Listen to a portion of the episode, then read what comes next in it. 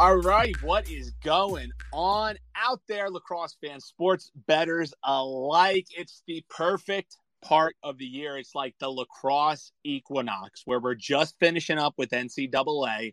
We got the NLL playoffs rolling on, and oh, yeah, a little something called PLL that will be starting in just a few days' time. Even though this group that we have with us today has been holding PLL tickets for like two and a half weeks now, so uh, we we have been ready and raring to go from the jump for PLL. I'm Dan Alexander. I'll be your host for the evening, and we got a full squad with us.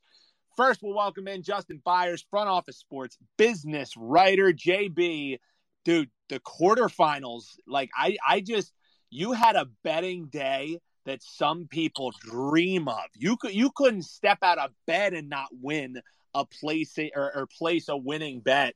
Um, what a day for you, my man. How's it going? You know, I can't complain one bit. Yeah, we're, we're coming off a strong weekend to finish off the college across the year.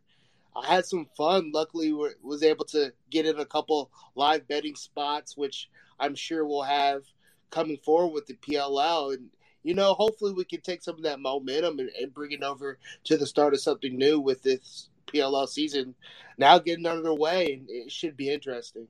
We also got with us Hutton Jackson, Pro Lacrosse Talk host and Action Network producer. And Hutton, um, you know, it, you had one of the most like frustrating national championship days ever because could have gotten home with a juicy future for Cornell, could have laid it with Maryland, but I was joking with you guys before we went on. That was like the most competitive, non-competitive game that we have seen between the Terps and uh, and the Cornell Big Red. But uh, man, how was your weekend? How are you doing? And I know you're excited for some NLL and PLL action right around the corner.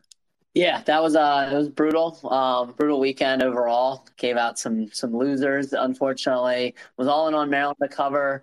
Looked pretty good for three quarters. Uh, I wasn't worried even when they went down one nothing to start. Um, you know, I I thought what I saw from them was a little sloppy to start, and thought they'd come around. Their defense looked great, and they ended up giving us one of their worst offensive days of the year. Um, only scoring nine goals, offensive efficiency of around twenty percent. I think was their worst.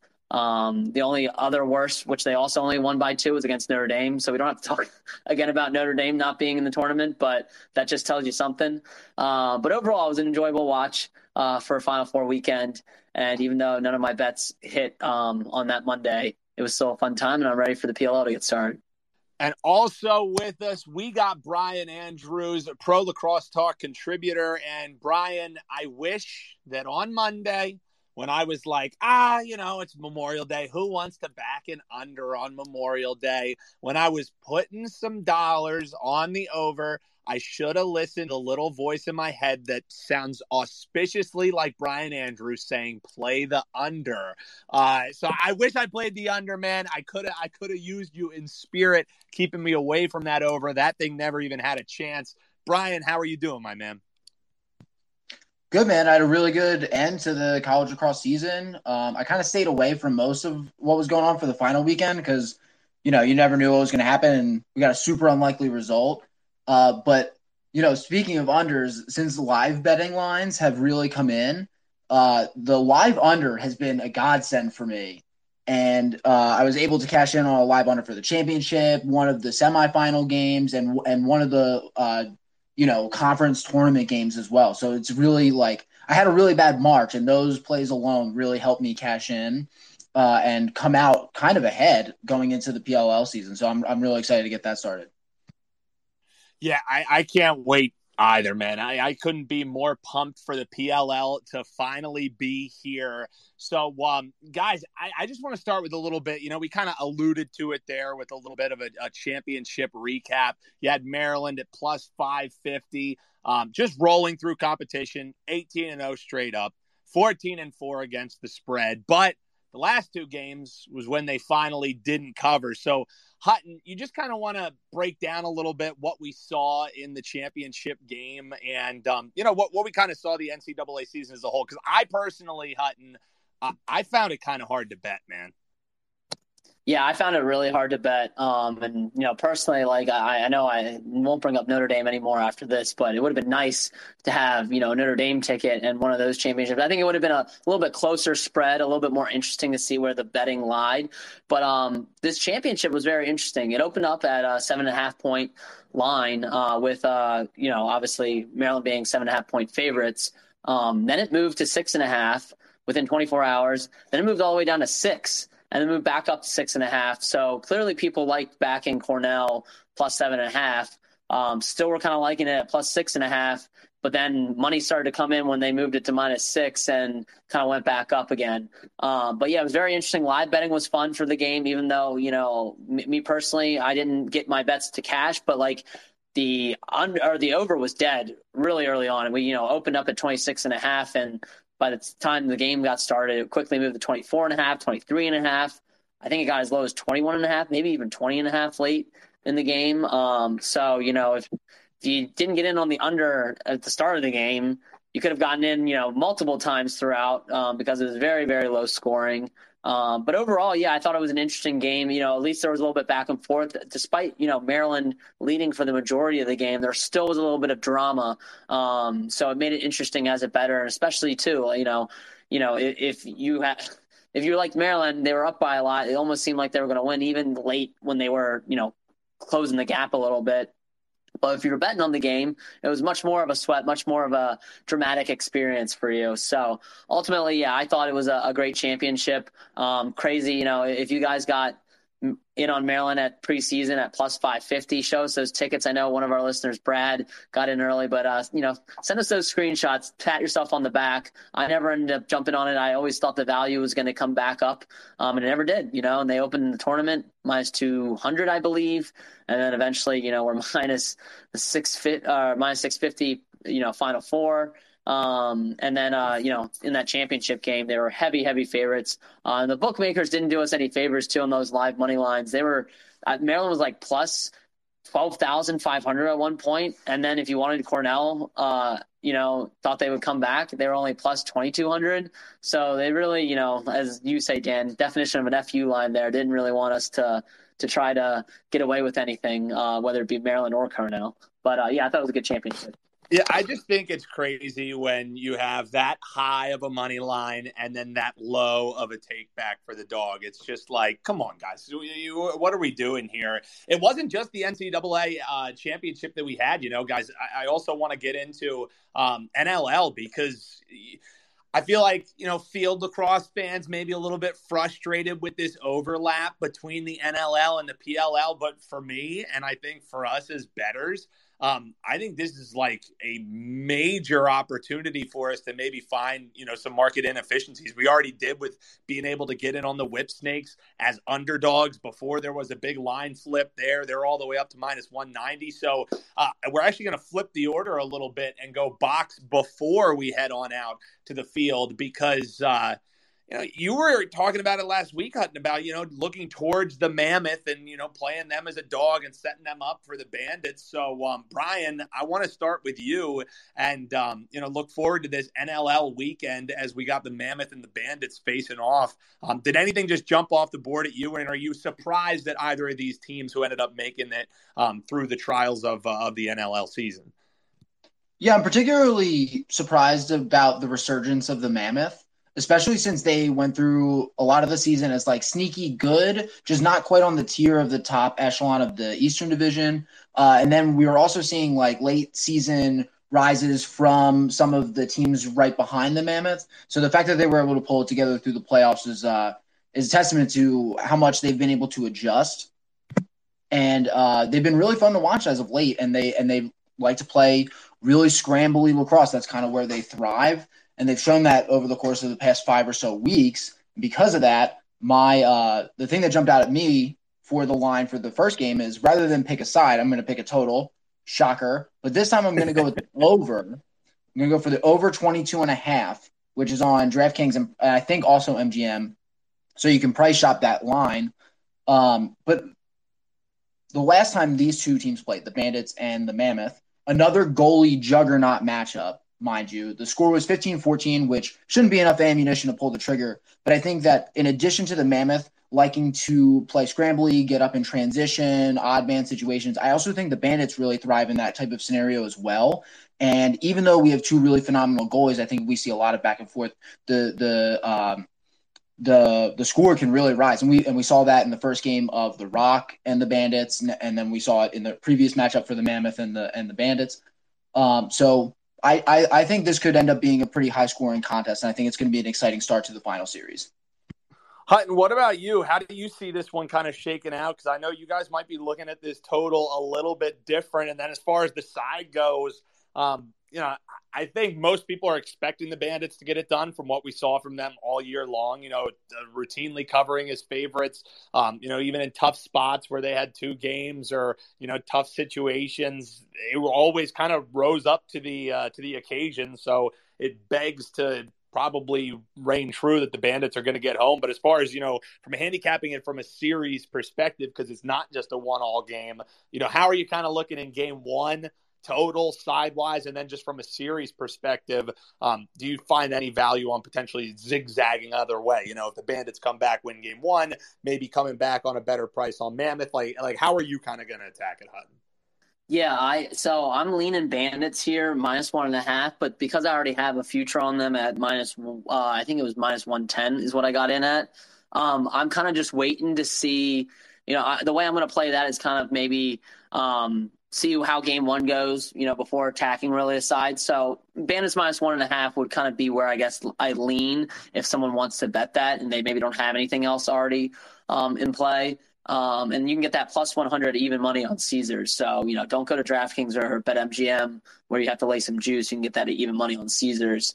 Um, but yeah, I, I think I would see how it goes because, you know, right now, Bandits are heavily favored. So I don't know if I would play them right now unless you've already gotten in. I'd see how game one goes because if the Bandits lose, then, you know, like if the Bandits win, they're not really to, their odds aren't to get really that much worse. Um, but, you know, the Mammoth, might be longer odds. Then if the Mammoth win, they're still to be underdogs in game two. Um, that's just a fact. So, you know, you're still going to be able to get them at a good price. So I think it'll be able to inform your opinion. You know, if the Mammoth win, you're like, all right, they can hang, or at least hang with the Bandits. You know, okay, they can hang with this team.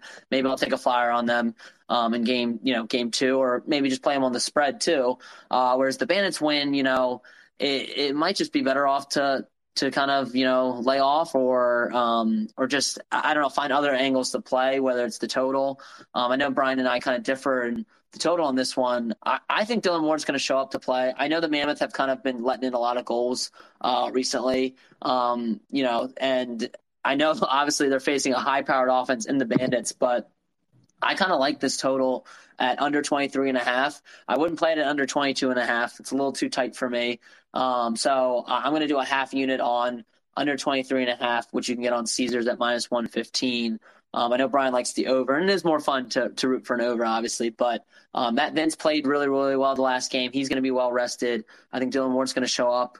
Um, I don't think Dillon Ward's too phased by having to go and playing on the road. Um, and obviously, Banditland's a tough place to play, but um, I don't know. I, I, have faith in this Mammoth, Mammoth defense to kind of keep close, keep it interesting, even though I do think ultimately the Bandits win this game. Yeah, overs are fun until you have one in the national championship game where there's like four goals scored. So I, I'm, I'm I'm with you, and ideally, what we see happen is 23 goals on the nose. Hutton hits the under, Brian hits the over, and we all go home with a smile on our face. I'm looking forward to seeing that game. Um, I think, again, like you guys kind of broke down there, I think these teams match up really interesting stylistically. And while I haven't been betting the NLL like crazy, especially, you know, when you, you got nothing else on, there's a, a later in the night. Um, NLL has been a, a great, great, um, you know, just kind of boost and keeping lacrosse on the TV. And then you have ESPN ESPN Plus already, so now you can roll right into the PLL, just like we will right here. We're going to start with, uh, you know, the 25s came out today, the rosters came out today, and there were some surprising moves. Um, you know, obviously with like players getting cut and everything, but JB, I think one of the biggest pieces of news was heading to the pup list is Grant Ament. So that Archers team, a team that we all kind of eye towards, is you know one of those automatic over teams. Just how they're able to drop in the bucket. How much do you think Ament hurts for um, you know, a scoring perspective, or even you know, just a side perspective before we start getting into the game specifically, um, the Ament news, and then any other just kind of moves that stood out to you, JB. Yeah, this Grant Ament news is is absolutely huge, especially to start the season. You want to have your quarterback back there at X, kind of operating the entire offense and team. In my opinion, Grant Ament is the best passing attackman in the PLL. To have him not back there is it's a huge blow, especially with things kind of. I mean, if you look at this Archer's offense, like some of these some of these guys are a little bit older, and, and the fact that Grant's there and he's a young leader and he's he's arguably one of the, the better attackers, not only pass, passing but in the in the complete picture. It's it's a big hurt for the Archers. And I'm wondering for you, Brian, too. You know, you you kind of were talking before we were coming on about who the hell are the Cannons even going to be having playing pole? Like there's there's there might have been more questions that have arose from the news of the 25s coming out than we actually have had answered. So I know that that one was one kind of a head scratcher for you. Um, you know, anything else as we head towards this PLL slate that just kind of stood out to you is they cut who or they moved what? Yeah, you know the the the Grant news is is not great for the Archers. We already talked about how they don't have they aren't very deep in in uh, the sense of having a lot of initiators. Uh, so I'm interested to see how Matt Moore might step up to potentially facilitate a role there as the more flexible person, new guy trying to find a role in his offense. Maybe he can step up in that kind of uh, capacity to still give Will Manny and uh, Marcus Holman those like uh, off ball looks. Uh, or maybe they keep Schreiber at attack. You know, who knows? Uh, but I agree. Like you know, seeing Reese Eddie get let go when they when he was like a strength for the Cannons on the faceoff wing, and particularly since the Cannons kind of struggled at, at the stripe, that could be a disadvantage for them going forward. Uh, it seems like they're opting for either you know three Fogos as opposed to their staple LSM, or someone's going to move up. Don't know who that is or what that's going to look like, but I think not having a consistent face-off identity could could make for a rough week one. Um, then, of course, like Randy Staats, no one really knows what's going on with why he's in the player pool. There's a lot of really confusing moves, but uh, you know, I think week one's just going to be a whole lot of chaos and teams trying to figure out uh, how their new units are going to kind of generate that chemistry for the for the long haul. Yeah, I think that's one of the ways that I always attack sports to start a season. You know, you see it so often in so many different leagues, and I don't think the PLL is unique in that sense that sure, okay, you had the one week of training camp, but to start the season, you're almost looking at the first couple weeks as being somewhat of of a preseason, you know, just really teams feeling it out, and then there's teams uh, like the chaos that'll have to feel it out and then completely refill it out, feel it out after they have some of these players return. So I know one of the biggest head scratchers for you, Hutton, was Randy Staats to the player pool because that was that was one of the reasons why we were potentially high on the Chrome early on in the year, while some people were missing players, was having a guy like Staats, um, you know, with a bit of a chip on his shoulder to play. So any moves before we get into this whips and chaos and get uh, running down the slate here with some actionable info for the folks? Um, anything that just stood out to you from the the big news releases of the day, Hutton? Yeah, the Staats news is a, definitely a head scratcher. Um, regardless of, you know, it sounds like Dylan Molloy's been playing really, really well at camp. Um, so not too surprised to see him earn a spot on that righty side at attack. Um, but I still think, you know, there's guys on that Chrome roster that um, you probably could have dropped in place of Staats. You know, and we don't know if Staats is completely healthy. We we've heard that he's completely healthy through, you know, that uh, Panther City was ready to play, given if they were going to have a chance at a playoff spot. Um, so you know, we we were led to believe that he's game ready, maybe, but still maybe he's not looking 100. Um, percent I know Joe Keegan said something about him looking a little bit rusty when someone asked. But to drop him to the player pool is still a head scratcher to me. I mean, I think you know, even if he's not 100, percent Randy Staats has trade value. He's clearly, you know, still a top player in this league. I know some people were saying, um, you know, they they didn't think he was actually going to do that well in the PLL. Uh, I just wanted to point that he had 149 points in the MLL, and I believe um, I forget how many games. It, was like 80 games or something. Uh, I'll pull it up real quick here. Um, but yeah, I, I don't I just don't get why they would drop him. Um, you know, even though like you know there's a guy like Brendan Cavanaugh, no disrespect respect to him, he's a lefty. Clearly, you know they have Logan Wisnauskas now. They can still move Peacock down to attack if they need to. Um, I don't understand why you keep him on the roster instead of Staats. Um, Staats had 149 points in the 41 MLL games, um, 86 goals. I'm sorry, 86 points in 25 games pre PLL. So even if you're taking away his big seasons before the PLL and MLL were coexisting, um, he still did really, really well. So yeah, definitely a head scratcher for me. Um, I will say though, all the moves don't really, I don't think, have a huge impact betting wise for me. Even the Grant Ament news, the Grant Ament news is a little worrisome long term, um, but betting wise, you know, they're facing the Chrome, who I think are still trying to figure it out. Um, I don't know if that really moves the line for me a little bit at any point. Um, I feel like if you like the Archers before and now get the Grant Ament news, you know, maybe you stay off, but um, you know, I, I still wouldn't like worry too much by that because I still think they can win without him. And then on the Chrome side, you know, if you like the Chrome to cover, you know, this probably makes you feel a little bit better about the Chrome. But I, I don't know if any of these moves, even Staats getting dropped or Grant Ament being out, really have a huge effect betting wise for me um, personally. But definitely interesting, you know, some shockers to digest before uh, Saturday night. Yeah, and for what it's worth, we'll get into the Archers game a little bit later because we're going to go in sequential order here once we start getting into our game previews, which is going to be in just a second. But um, you know, the, the, Archers offense is kind of predicated on okay, lock down our best guy, and we'll still be able to hurt you three, four different ways. So I'm right there with you. I thought the exact same thing, Hutton, that I'm kind of hoping people overreact to that Ament news because not knocking the guy. I mean, let's be real. He, he's incredible. He's he's one of the best players in the league offensively, um, and what he's able to do from an assist aspect, what he's able to do as a scorer. Um, you know, he, he's a human highlight reel. Don't get me wrong, but the archers are just a human highlight reel. Like, like, like, let's be real. If if one attackman is is really going to throw a cog in uh, in what they do, um, then then they're not maybe as strongly built as some people may think that they are. So, um, you know, I'm right there with you. Yeah, it's it's it's bad news just because we don't get to see a scorer. And we obviously hope the best for Grant Ament. We hope he's back on the field just because, um, you know, as fans, we want to see the best possible players in action week in and week out. But from the betting perspective, that's the lens that we constantly look at things through here on Bet on Lacrosse.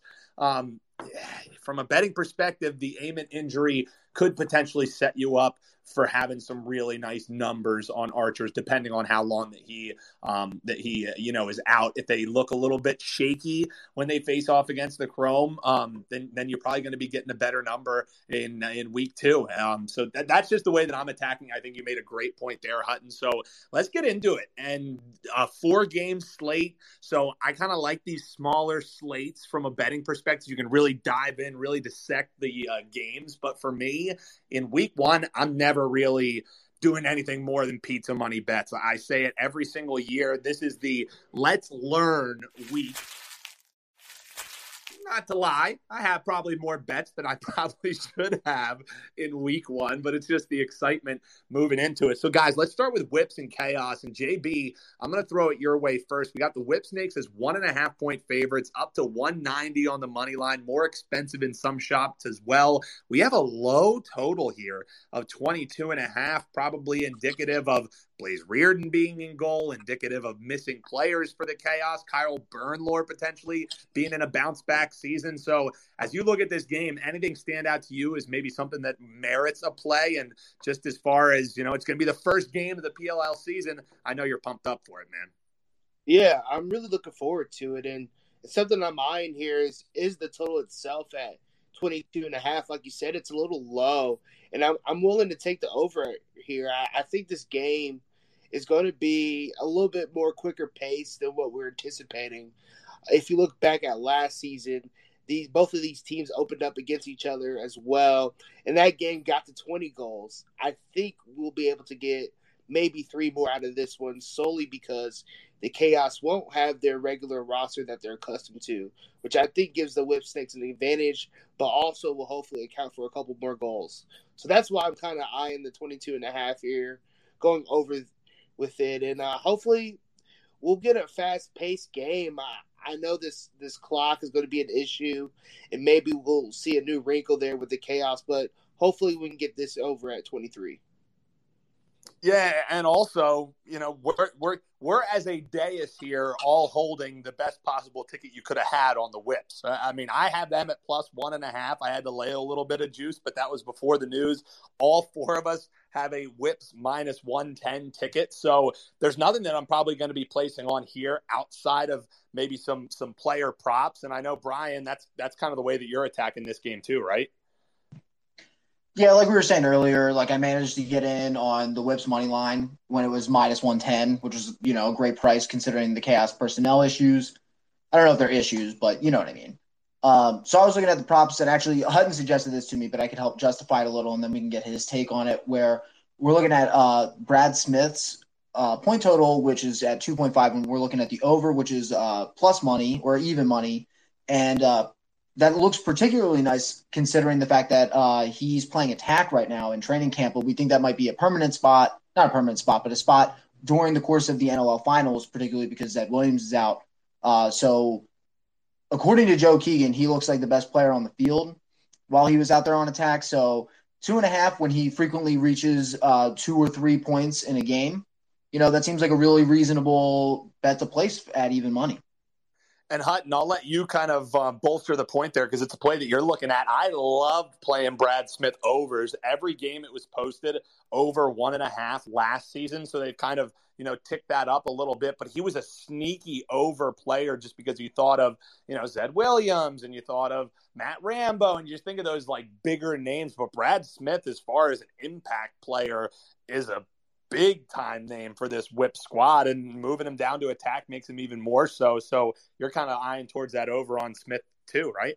Yeah, I am. Um, and I, I, think, you know, a lot to what Brian has said about, you know, him moving to attack, I think is big. Um, even if he wasn't on attack too, you know, he's the type of player that he could score three goals, get a hat trick. He could also get three assists. You know, he's very versatile in the fact that he can distribute. He can also score, um, you know, from attack, from the midfield complete player. Um, so yeah, I really like it. Even money, I think over two and a half is is a great bet on Brad Smith. Um, and unlike you know, we saw that Tom Schreiber starting on attack uh, for the Archers. I think that may be them just trying to see if they can get different looks. Maybe want to see what Will Manny can do running out of the box. Um, I'd be more surprised if Schreiber is running attack, I think he's probably more likely to be back at midfield when they, you know, play this weekend against the Chrome. Whereas Brad Smith is something that I think, you know, with Zed being absent, I think it is going to stick. I think he is going to play at attack. Um, and they can also have guys like Chris Aslanian run attack as well. But um, I, I, think Brad Smith, uh, you know, it, it, for, for me, it's like him playing an attack just makes this a better play. But I feel good about it even if he's running out of the box, playing from the midfield, just because of his versatility. Yeah, and kind of tying in with the way that you guys are breaking down Brad Smith, the only prop that I added to my card was I'm I'm doing the square pick and I'm going over three and a half on Matt Rambo. Yes, it's high.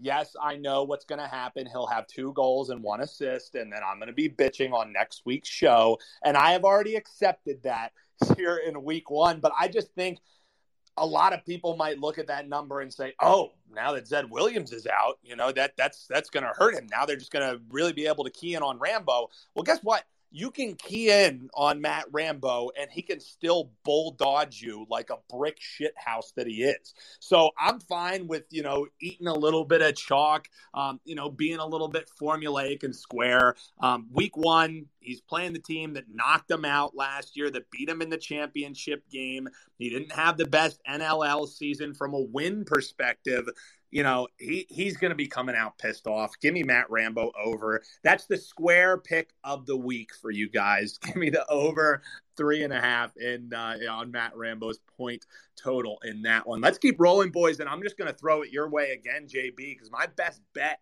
comes from this game, and that's Redwoods as they're taking on the Atlas. Atlas one and a half point favorites, total 24 and a half.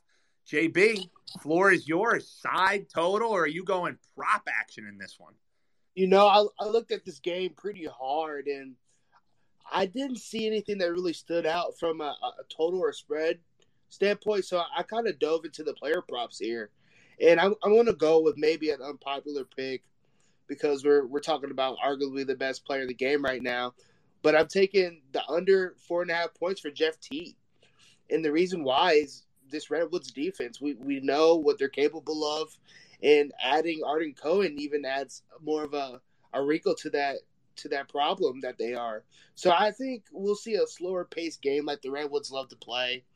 And I, I have a lot of faith in Timmy Troutner. You know, he's he's shown he's a capable goalie and and hopefully he can steal a couple saves against Jeff Teat.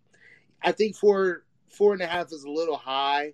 I do kind of agree that if it were three and a half, I'd be kind of leaning towards the over or maybe not even touch it. But the fact that it is so high makes me feel comfortable taking the under here at four and a half total points for Jeff Teat.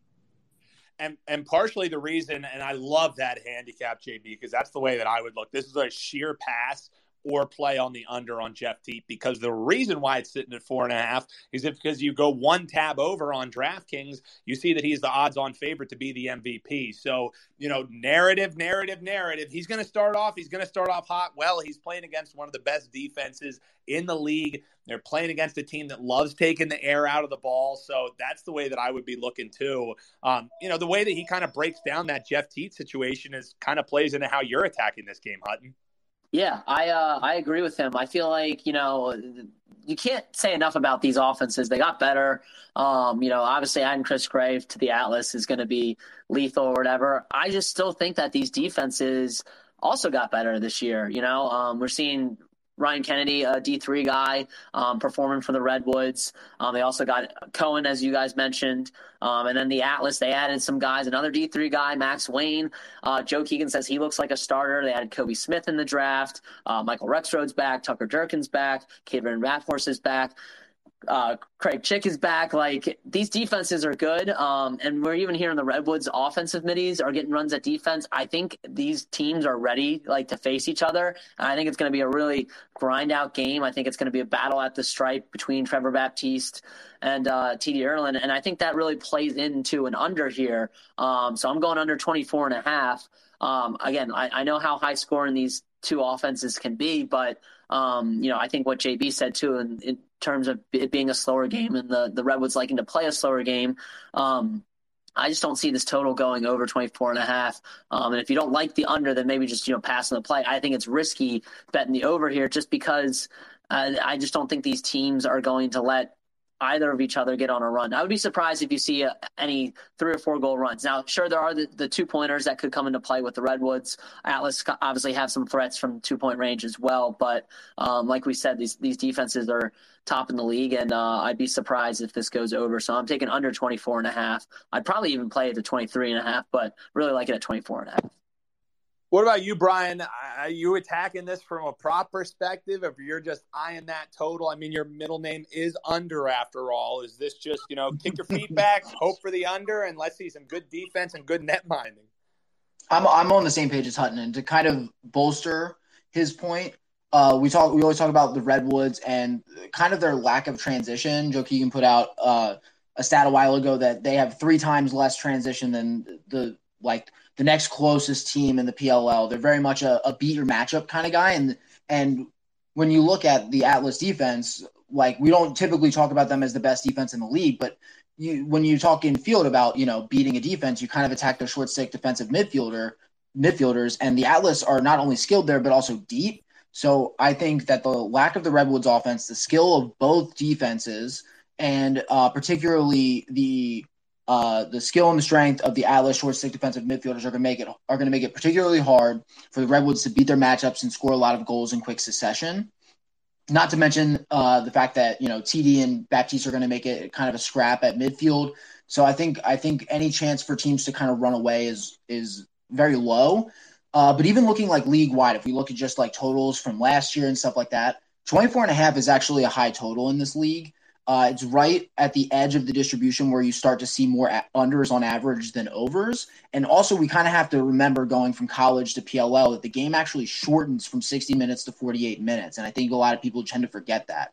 So, I like I agree with Hutton. I think this is going to be a really a grindy game. It could be sloppy because it's the first week. Uh, so if the offenses are moving slow and there's a little bit of sloppiness there, you know, it could be a really low scoring, you know, one goal contest, which is kind of what I'm hoping for from an excitement standpoint. But I, I don't really see them getting to, uh, you know, 20 over 25 goals. If, if this loses, I see it losing by the hook at worst.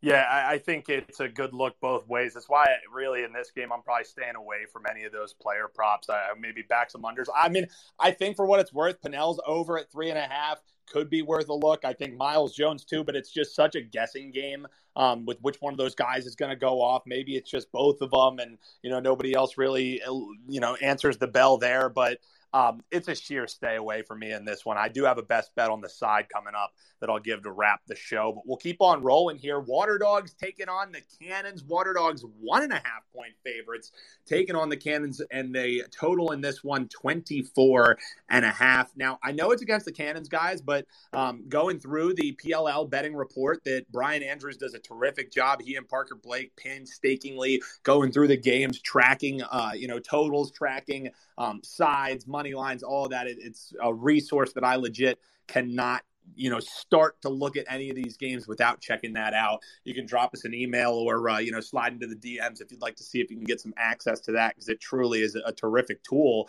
but digging back into that despite the fact that water dogs were the one seed and you know really coming on at the end of the year on some books they're the odds on favorite to win the title they were only favorites twice last year, and they were one and one in those games as favorites on the spread against the spread. So you know, tread lightly. This is this is you know a lot of excitement around this Water Dogs team. However, it's a team that um, hasn't lived in this role very often. So even with that, I know Brian, um, you're saying I don't care if they lived in this role or not. They match up well against the Cannons, right? Yeah, I, I think in particular, uh, it's it's a very like matchup specific pick where uh, I don't think the Cannons really improved in a lot of places where they were slightly deficient last year, uh, particularly in the in the defense against midfielders, uh, where the Water Dogs is kind of like their specialty, where they dodge from the midfield a lot, draw a slide. You know, Ryan Brown's you know on the opposite side for a skip, and then it's a it's a righty you know corner shot. So I, I, think that the Cannons don't have the answer necessarily for the Water Dogs offense, and and then particularly getting rid of Reese Eddy. Um, I don't really know how their you know up top defense is going to look outside of uh, Zach Goodrich, or how how well it's going to jive with the rest of the moving parts of the team. Um, and then particularly at the stripe, as we were as I was like mentioning earlier when I was talking about Reese Eddy, uh, the Water Dogs really have a, a face-off unit that they have figured out their strategy and I think since they could potentially dominate at the stripe against a team who has traditionally suffered at the stripe, uh, there's a potential for the Water Dogs to kind of pull ahead. And if they only need to pull ahead by two and they do that, you know, great. So I'm going to take the Water Dogs minus one and a half here. I know JB, when we did our little preview show when the lines first dropped, you said, I'm getting the water dogs at one and a half against the cannons. Give me that. Have you doubled down on that, my guy, or you're just holding on to that ticket and hoping to cash it? Yeah, I actually did double down now that you say that. And I don't know if I knew you did. That's why I yeah, asked. I knew you know, your ass doubled down. I don't know if that's a good thing or bad thing, but I think it's I think it's a good move because I have a lot of faith in the Water Dogs this season. They're my favorite heading into this thing, and I think they hopefully start the, the season off on a strong note. And and looking at this this Cannons roster that got released today, it's it's very underwhelming in my in my opinion. I noticed a couple things that were a little iffy. They've got Ashton Nolting running through the midfield. You look at their attack; it's not really that strong outside of Thompson. So I'm a little worried for this this Cannons team. Honestly, I don't know if they're going to be able to even really find a footing early on the season. So I'm all on the Water Dogs in this one. Yeah, I know Hutton Jackson has a best bet coming in this game, so um, we'll just roll right on into our next game because it's the same look that I'm kind of looking towards. So we'll save that. Stay tuned for our best bets coming up right after our final game preview here. Let's get right into this Archers and Chrome game. And since I skipped over you, Hutton, I'm starting with you here.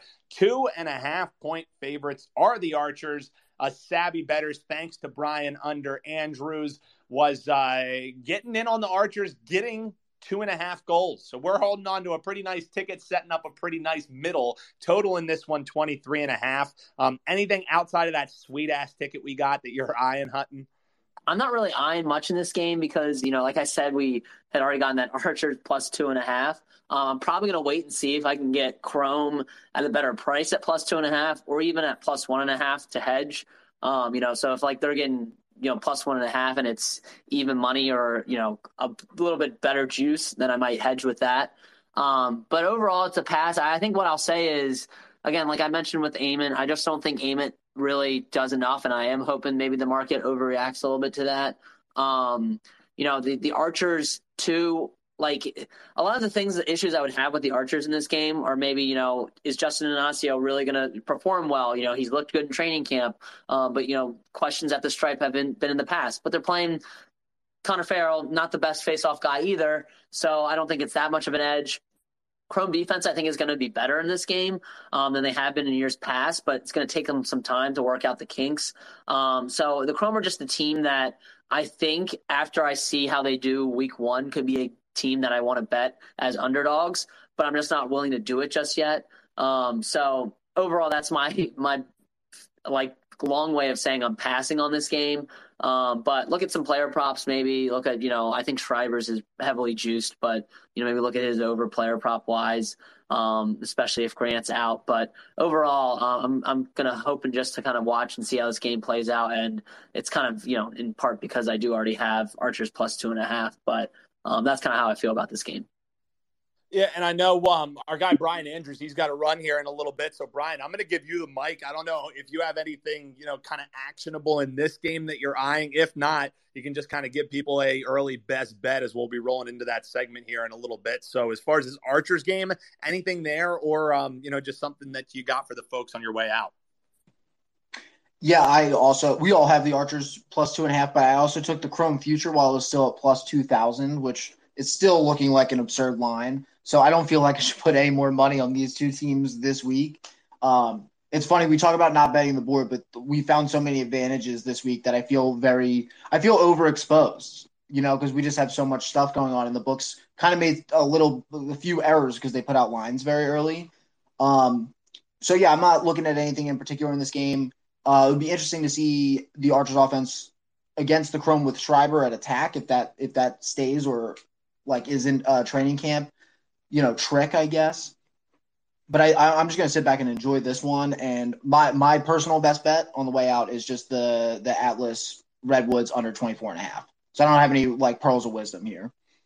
Yeah, and you can always scroll back if you want to. Uh, after this, uh, we're done going live here on our Twitter space. You can always go back and listen to the entire episode recorded in its entirety. Um, JB, before we get into best bets, man, I'll tell you what, the closer that we get to this game, I shouldn't be nervous about holding an Archers plus two and a half ticket. Like, I actually think Chrome is live to win this game. And it might just because be because I saw Heacock looking fucking yoked as hell. So I don't know if that was just got me like, damn, these guys aren't messing around. But like I low key, I know that you're a dog guy just like me, a contrarian guy just like me. Um, I think Chrome might be live here. Am I crazy? You're not crazy, honestly. And I was reading through Joe Keegan's kind of breakdown of training camp so far, and he he did kind of hit had me thinking that the Chrome might be a little solid this year. He was saying Dylan Molloy kind of looks like a, a different kind of beast out there, leading the pack for the offense, and so I don't know. This this Chrome team could come out and surprise some people. They've got JT Giles Harris back. That's a big pickup. They've got two solid goalies in Sean Sconone and Owen McElroy, who I think Owen's going to compete for a starting spot there. So I don't know. Like I, do think the face-off is a little of a weak spot. Connor Farrell is a big body, but can he do the the little things to win face-offs consistently? I do think that's something they have to to clean up. But with Heacock, Molloy, and Jackson Morrill, who I, I, really thought had a breakout year last year as a rookie. Then you you add Wiscowskis in there, like it it could get it could get pretty scary for the Chrome. Yeah, I'm right there with you. That's why you know if if I didn't have the Archers two and a half ticket, I mean I'm still going to place on Chrome two and a half. I, I'm waiting to potentially be getting the best number that I can in this one, um, just because you know may, maybe now with the Ament news, people are going to come sweeping in on the Chrome. But I think if you if you shop around, you're going to get a decent number. You'll probably have to lay like minus one thirty, um, one thirty five to get Chrome plus two and a half, and then we're setting ourselves up nicely because that Archer's screw up on a book that shall not be named was Archer's plus two and a half plus one fifteen. So it sets up a beautiful middle opportunity if we have a competitive game here. I think the Chrome are, are coming in with a chip on their shoulder. Um, you know, even if I didn't have that Archer's ticket, the way I look in this game is Chrome getting the two and a half. I think uh, I think you might be in for an upset here in week one. I might even sprinkle a little bit there on the money line because I think the Chrome is live in this one. All right, boys, let's get into our best bets for the weekend. Hutton, I'm going to let you bat lead off. And also, folks listening into the space, if you have any actionable info you want to sprinkle on the way out, hit that request button in the bottom left hand corner. We'll get you in here before we wrap our favorite plays for the weekend. Would love to hear from you. So, Hutton, floor is yours. It's player propa palooza for Hutton Jackson. Yeah, I'm taking uh, Lyles over three and a half points. Is at minus 115 when I last checked. Um, that's my best bet, along with you know the Brad Smith over two and a half that I mentioned before. Um, I think the Water Dogs look good, but honestly, I, I, think a lot of people are sleeping on the Cannons in this game. Um, I think it's going to be high scoring, so I, am expecting it kind of you know tip t- towards the over. But yeah, my best bet's Lyle over three and a half points. Um, you know the Water Dogs are good; they have a solid defense, but Dylan Ward's not going to be in cage. I don't think you know having Matt DeLuca in cage in place of Dylan Ward is that big in terms of like choosing a side, but in terms of uh, you know betting a Lyle point prop, I, think that helps a little bit. Um, so I'm expecting Lyle to go over his points prop at three and a half. Um, I'm thinking him and Bomberry are gonna you know have some great chemistry after playing with each other with the Swarm. They were with the Bayhawks previously.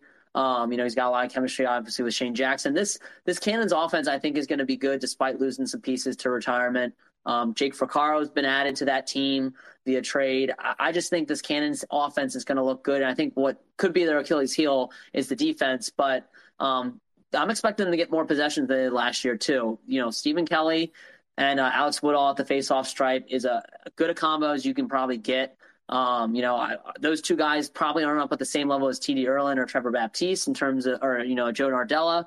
Um, you know, but I think a combo of them could give Jake Withers some trouble. Um, I think Jake Withers is still maybe the better face-off guy, but I just don't think there's going to be that big of a disparity in possessions that Ken saw last year. So, long way of saying, give me Lyle over three and a half points. Don't ever bet against Lyle Thompson. Yeah, it's uh, not hard to make a case for Lyle Thompson. JB, I like it because this is almost like a little mystery best bet. We do a little rundown. I'll peel back the curtain for people tuning in. We do a little rundown. We write some of our thoughts so we're not you know, crazy rehashing anything. And under our favorite plays for the weekend, JB's space is blank. I know as a writer, man, you know, you can't be submitting anything blank there to FOS. You do a great job over there. Mystery best bet. My man Justin Byers got the floor. Yeah, you know, heading into this week, I had the Water Dogs as my favorite pick last week. I still feel confident in that pick. But something else I think I feel even more confident in is this Jeff Teat under four and a half total points. I just think this game's going to be defensively won by the Redwoods, and they're going to make a point to harp on Jeff Teat and make things difficult for him. I think four and a half is a little bit too high. If it were three and a half, I would completely stay away. But I feel like the the Redwoods will be able to keep the Atlas in check, even though supposedly the Atlas their their offense is buzzing on all all cylinders, but the Redwoods and what they've got going, they've just had the better sample size. So I'm going under Jeff Teat, four and a half total points as my favorite bet of this week. Let's roll.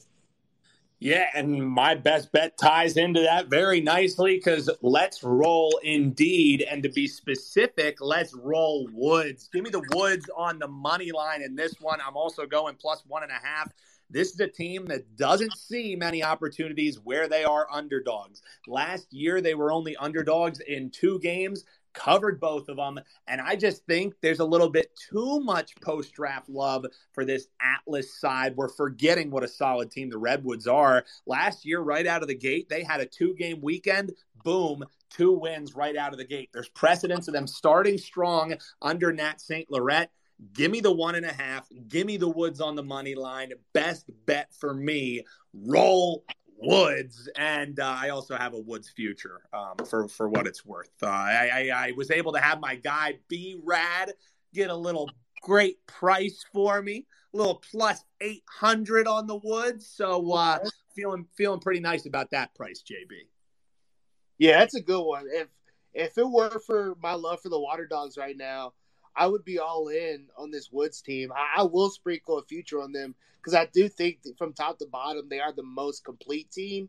I wouldn't say they're the most talented, but they have all the spots that they need to be successful filled, and I think that goes a long way. So I love this Woods team. I love what they did in the draft as well, getting the Kai Montgomery. That's a steal. That that automatically gives you a little bit of offense and a little bit of athleticism between the lines. And of course, we know what the the Woods can do defensively, as you know, that's that's their mo. And of course, Kavanagh. Anytime you got a Kavanagh on your roster, no matter what level of lacrosse it is, you're bound to be successful. So I would I wouldn't mind seeing the the Woods kind of break through this year. But of course, I'm going to roll my dogs to start things off. I respect it. I respect it. All right. So you guys just got our thoughts on the NLL, on the PLL slate. So now it's time to hear some of your thoughts. You can hit that request button. Would love to hear from you. We're going to welcome in some of our listeners here, give some of their thoughts on the slate. Ty Guy, my guy, I'm, I'm actually uh, Hutton JB. You guys don't know this, but me and Tyler, we're playing a little summer lax together. Team One Love, baby. And uh, we're going to be hanging out down close together. So, Tyler, I'm excited for that. I might even be a little bit more excited to hear what you're eyeing for this weekend in lacrosse action. What's up, my guy?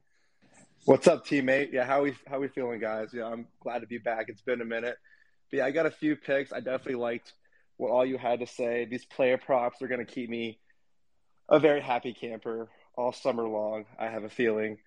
Um, yeah, some player props. I think I was eyeing up. I definitely liked uh, Rob Pannell over three and a half. I think that, you know, Redwoods are a very good team, but I feel like the ball, you know, on the attack side moves through Pannell mostly. I also sneaky water. You might say I think I'm crazy, but in the Water Dogs matchup, Mikey Schlosser over one and a half is plus one ten. I could see him catching at least a step down and getting an assist. Um, I'm also definitely liking the under in the Atlas Redwoods. And if Redwoods, um, excuse me, if the Redwoods is plus one and a half and minus 135, I mean, I'm a little Atlas biased, so I might take Atlas in the money line just to see how that goes. And I'm also like the water dog straight up. Boom. So, and also, I'm I'm on that Mikey S prop as well. I, I, forgot to mention that earlier. Just when I saw, I was like, anytime you give me anybody one and a half, it doesn't take you much to like talk me into it. Like, because you never know, dude. You get a you get some transition going. Um, you know, you get rolling, you get a little swag in your step, and, and Mikey was also like low key fire last year on getting the Water Dogs where they were going and getting that one seed late in the year. So I like all those looks, Ty guy. I can't really co-sign any Atlas love here early in the year, though I will say uh, that was one of my favorite money-making teams in the last year. So, uh, hey, dude, looking forward to playing some lacrosse with you this summer, and uh, you know we'll be betting all along the way. So, thanks, Tyler. Appreciate it, brother. Absolutely. Thanks for having me on, and uh, go one love, baby. Yeah, go one love indeed.